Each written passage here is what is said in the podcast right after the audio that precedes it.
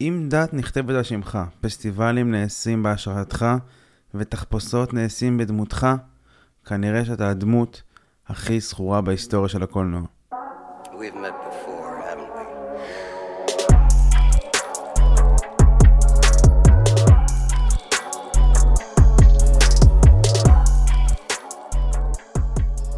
אני כמובן מדבר על הסרט האגדי ביג לבובסקי. פתיח קצר, מיד מתחילים.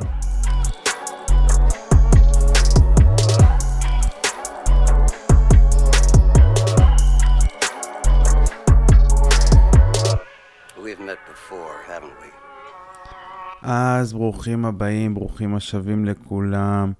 אנחנו היום מדברים על הסרט האחד והיחיד הגדול מכולם, Big fucking Lebowski. העלילה מתחילה ככה, שבחור עצלן, בטלן, סטלן בשם ג'פרי לבובסקי מגיע לביתו וחוטף מכות רצח מעבריינים שטוענים שאשתו חייבת להם כסף. זה, הוא מסביר להם שזו טעות בזיהוי, והם מגלים, והם מביאים, מגיעים להבנה שיש ג'ף לבובסקי אחר, שהוא עשיר, שכנראה אשתו חייבת להם כסף. אבל בצעד אחרון של אכזריות, העבריינים מחליטים להשתין על השטיח של ג'ף לבובסקי הסטלן עצלן בטלן. ג'ף לבובסקי הסטלן הולך לחבריו ואומר להם את הסיפור, והחבר שלו הכי טוב, וולטר, שהוא יוצא וייטנאם, מלחמת וייטנאם, אומר לו, לך לביג לבובסקי, לג'ף לבובסקי הגדול, ותחזיר לעצמך את השטיח. השטיח הזה שטיח חשוב, תחזיר לעצמך את השטיח למען השם. איך אתה יכול להשאיר לעצמך בלי שטיח עם פיפי? ג'ף לבובסקי הסטלן, שמכנה את עצמו הדוד, וככה נקרא לו, הדוד, הולך לביתו של ג'ף לבובסקי הגדול, ביג לבובסקי. הדוד מבקש בחזרה כסף על השטיח או שטיח אחר, וביג לבובסקי לא מסכים. והוא בועט אותו מכל המדרגות ואומר לו שהוא עצלן בטלן סטלן. בתמורה הדוד גונב לו שטיח וחוזר לביתו.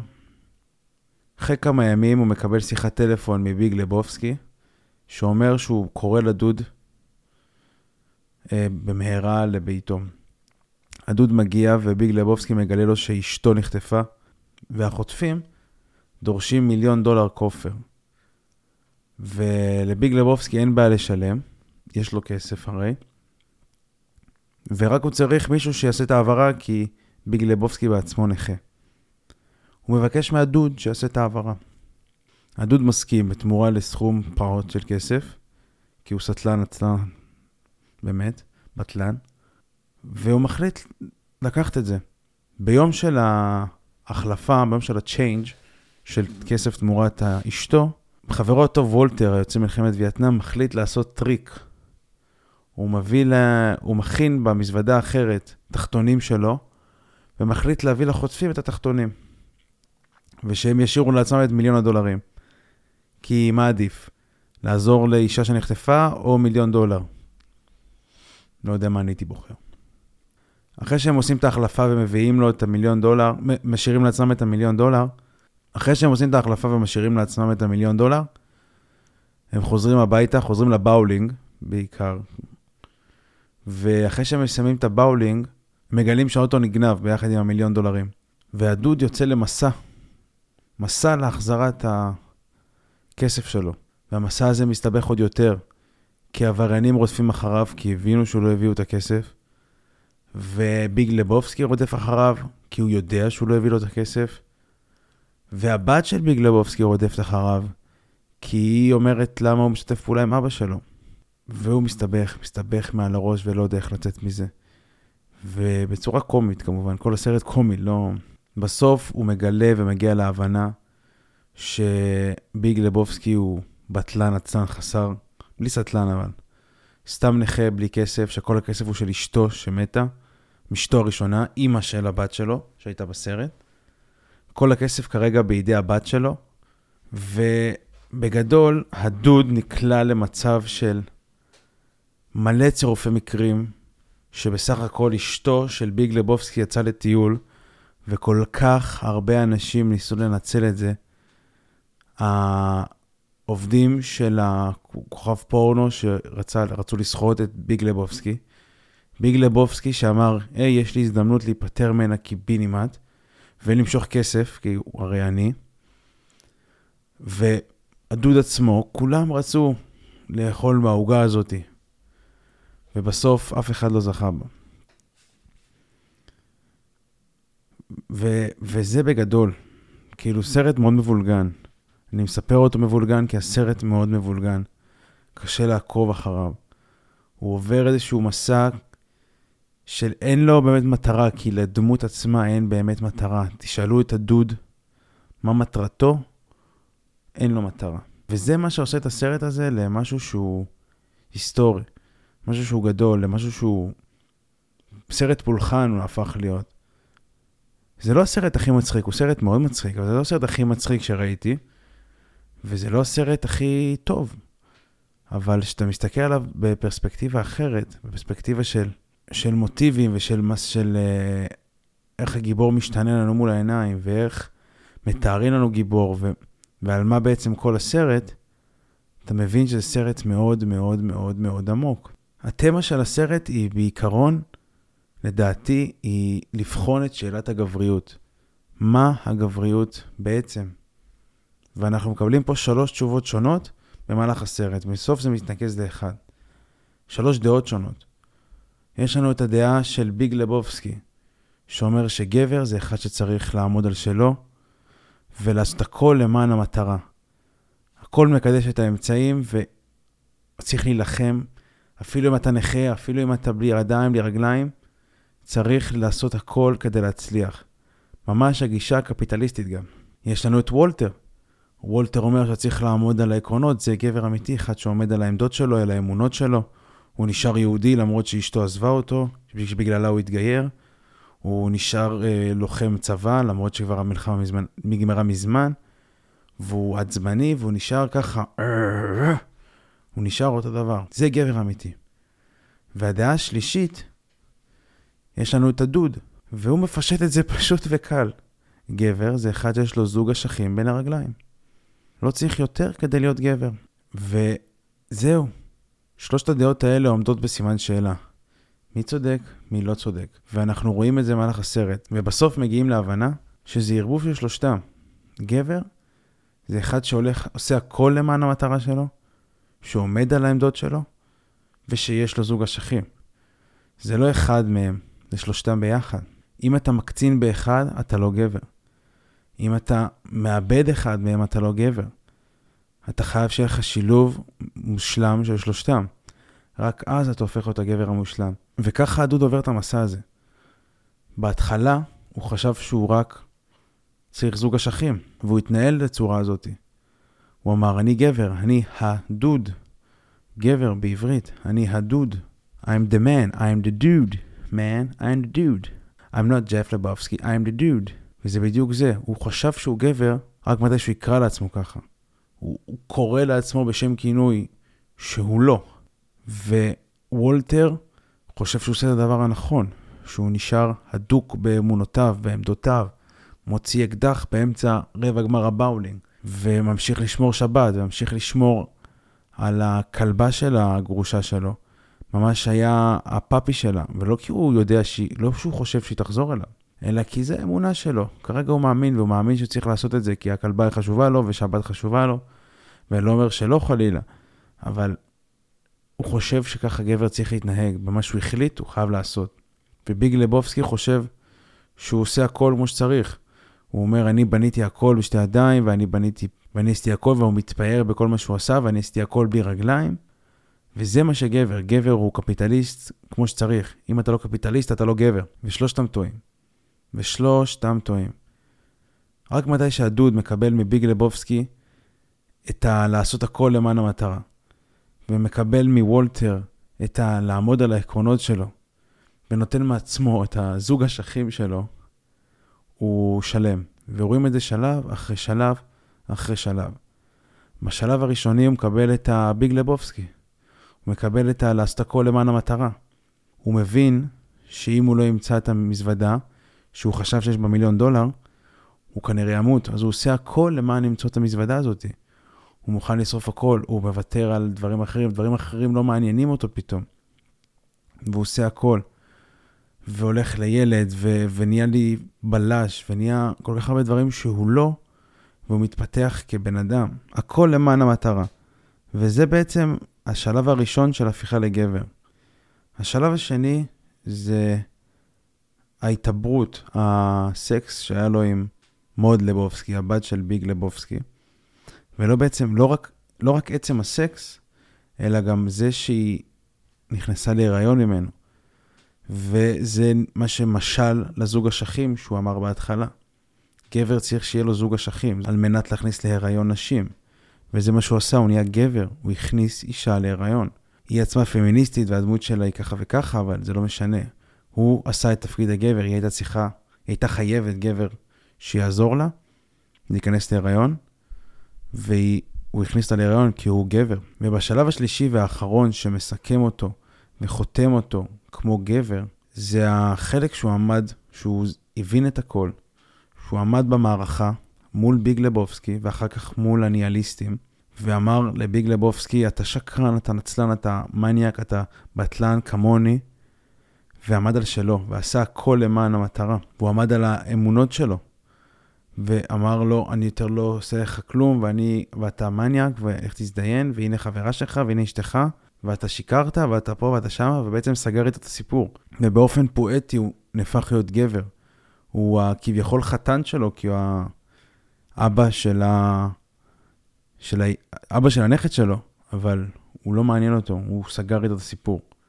ולאחר מכן, בסצנה לקראת, לקראת הסוף, שהוא, שהם הלכו מכות במגרש חנייה, זה אותו דבר. הוא מוכן לעשות הכל כדי לעמוד על העמדות שלו. גם שזה לריב במכות, גם שהוא פציפיסט. הוא לא רב במכות בדיוק, אבל הוא עדיין נכנס לקטטה. ואז הוא איבד חבר, איבד את דוני. זה חלק מהמסע, לאבד את הבן אדם שהיה קרוב אליך. החברים איבדו צלע. הם היו שלושה צלעות, וכרגע הם שתי צלעות. משולש לא שלם. ובדיוק כמו במשל שנאמר במהלך הסרט, ככה גם הדוד מתנהל עכשיו בחיים. משהו שהוא לא התנהל ככה לפני כן. לפעמים אתה אוכל את הדוב, ולפעמים הדוב אוכל אותך. לפעמים אתה זוכר במיליון הדולר, ולפעמים מיליון הדולר זוכים בך. לפעמים אתה למעלה, לפעמים אתה למטה. אין רגע דל בחיים, אתה צריך להיות אחראי לגורלך. ובדיוק ככה הסרט הזה מתנהל. המסע של הדוד למען המטרה הגדולה. לא הכסף, לא השטיח, לא שום דבר אחר, אלא רק להבין את החיים. המסע שלו, להבין את החיים. והוא הבין אותם, והוא שלם עכשיו. הוא גבר אמיתי, והוא גבר שיכול עכשיו לעמוד. נכון, הוא עדיין בטלן עצלן סטלן, אבל הוא גבר. כמו שאמרתי בהתחלה, דת נעשתה על שמו. הדודאיזם. פסטיבל נערך פעם בשנה בהשראתו. The Dude Festival. תחפושות, עד היום אני רואה אנשים שמתחפשים בתחפושות למבוגרים לדוד, זה סך הכל ללבוש תח, תחתוני בוקסר, חולצה זרוקה, סנדלי שורש שקופים, גם לא שקופים אפשר, וחלוק אמבטיה. ואדישות, אדישות, האדישות שלו הולכת לפניו. הדמות הזאת זה אחת הדמות היותר טובות שנכתבו, והסרט הזה בנוי על פניו. הסרט הזה לא מובן כי הדוד לא מובן. הסרט הזה הולך בצורה אדישה כאחד שאין לו סיפור, אין לו מטרה, אין לו גיבור.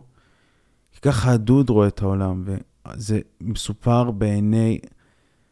זה מסופר תחת העיניים של הדוד. הדוד לא יודע מה חשוב, מה לא חשוב. הדוד לא יודע מה הוא רוצה, מה הוא לא רוצה.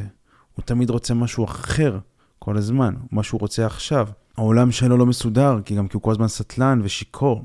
ובדיוק ככה הולך הסרט. ולא סתם הסרט הזה נהפך לסרט פולחן, כי זה סרט שלוקח זמן להעריך אותו. גם אני בצפייה ראשונה לא הערכתי אותו. אני ידעתי את החשיבות ההיסטורית שלו, אבל לא הבנתי מה כל כך טוב בו. ורק בצפייה שנייה הבנתי שהוא עמוק יותר ממה שהוא נראה על פני השטח.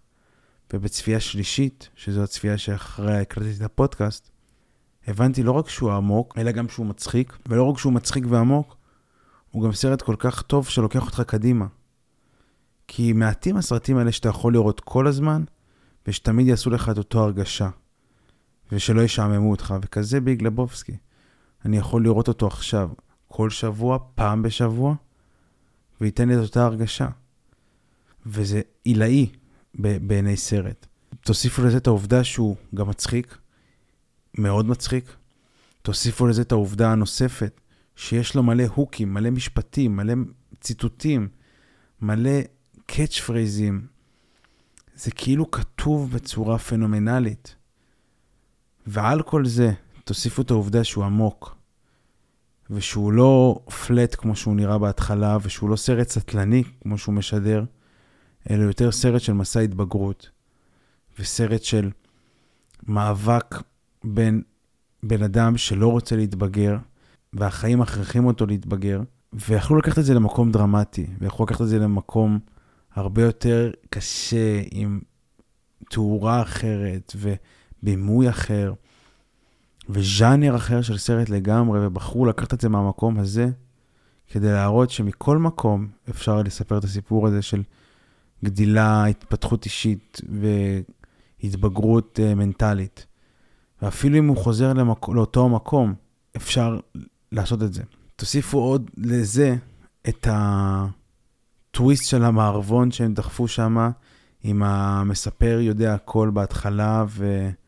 ושהוא מסיים את הסיפור, וזה מספר את זה בעצם כמו איזו עלילה אורבנית, אגדה אורבנית. וזה יוצר איזשהו מין משהו שהוא שלם מסך חלקיו, הוא גדול יותר מסך חלקיו. כי אתה מחלק כל פרט בסרט הזה, הוא נחמד. שבאמת הם חיברו את הכל ביחד בעריכה, זה עבד. זה עבד יותר ממה שמצופה. אני קראתי שהם עשו את הסרט הזה אחרי פרגו כמובן. הם כתבו את הסרט הזה בתחילת שנות ה-90, אבל הם עשו את הסרט הזה אחרי פרגו. והם רצו לעשות את הסרט הזה אחרי פרגו, כאילו, הם עשו את הסרט הזה אחרי פרגו, ולמה? כי התסריט היה כל כך הזוי שהם לא חשבו שאף אחד יאשר להם. ואחרי שפרגו זכה להצלחה מטורפת, ופרגו באמת הסרט הכי טוב שלהם לדעתי, החברת הפקה, שהיום היא זיכרונה לברכה, כאילו, היא לא קיימת, הביאה להם אור ירוק לכל סרט שהם ירצו לעשות. והם אמרו, זה הזמן לעשות את ביג לבובסקי, It's now or never. והסרט לא הפסיד ולא הרוויח בקרנים ובמהלך ההיסטוריה, ואמרתי לכם שהחברה פשטה רגל, לא בגללה היא פשטה רגל, אבל כמו שאמרתי, במרוצת השנים, הסרט הזה הפך להיות סרט אגדתי. הוא סרט אלמותי. הוא סרט שגם בעוד 50 שנה יראו, והוא סרט שילמדו בשיעורי הקולנוע. זה סרט שהוא חשוב בתולדות הקולנוע, בדיוק כמו הבעלה לזהב של צ'פלין, בדיוק כמו, בדיוק כמו אה, הקוסם מהרצוץ, בדיוק כמו בעידן המודרני המטריקס ואבטאר, שהביאו יכולות צילום חדשות. הסרט הזה הביא יכולת כתיבת תסריט אחרת, ובניית דמות אחרת, ובניית סרט לדמות ספציפית, עם שחקן ספציפי, שיודעים מה הוא רוצה. וזה דברים שנעשים היום, שבונים איזשהו תסריט לשחקן מסוים, ובמיוחד או לדמות מסוימת, שמתארים רק שחקן אחד או שתיים שיעשו את זה, וגם אם זה היה נפוץ פעם, זה אבן הדרך של, הסר, של הסרט הזה. זה אחד הדברים היותר זכורים. התסריט המדויק לדמות הזאת. איך אפשר לראות, איך אפשר לבנות תסריט מנקודת מבט של דמות אחת. והדמות הזאת היא דמות מוזרה מאוד, וככה גם הסרט בנוי. זה מה שעושה את הסרט הזה כל כך עוצמתי במעמד הזמן, ואני בטוח שמי שנשאר עד עכשיו ראה את הסרט הזה לפחות פעם אחת. אני ממליץ לכם לראות אותו פעם שנייה ופעם שלישית, כדי להבין על מה בעצם דיברתי. ותנסו להסתכל על זה מנקודת מבט של מסע של גבר. איך הדוד מתפתח בעיני עצמו. איך הוא הופך מ... מאחד שלא מאמין בכלום, לאחד שמאמין טיפה בחברים ומשפחה, כי כן היה אכפת לו מדוני שמט, וכן היה אכפת לו ממוד לבובסקי, ו... וכן אכפת לו מהבאונינג פתאום, הוא השתנה. הגיבור שלנו השתנה. הוא נשאר אותו בן אדם בגדול, מהצד, אבל מבפנים, בעיני, בעיניו, הוא השתנה. וזה הסוד הקסם של הסרט הזה, ביג לבובסקי. אחד הסרטים היותר טובים שנעשו בשנים האחרונות, ואני שמחתי לסקר אותו. אז תודה רבה לכם שהאזנתם לפרק נוסף של נושמים קולנוע. אני אשמח אם תעשו לייק בפייסבוק, עוקב באינסטגרם, תעשו פעמון בספוטיפיי ואפל מיוזיק, תשתפו לחברים, תגידו לחברים אם אהבתם. אם לא אהבתם, אני אשמח להצעות לשיפור, שימור, ואני אוהב אתכם. ובאמת, באמת, באמת, אני אוהב כל שבוע לעשות את זה. אז תודה רבה לכם שאתם מאזינים, ויום טוב. We've met before, haven't we?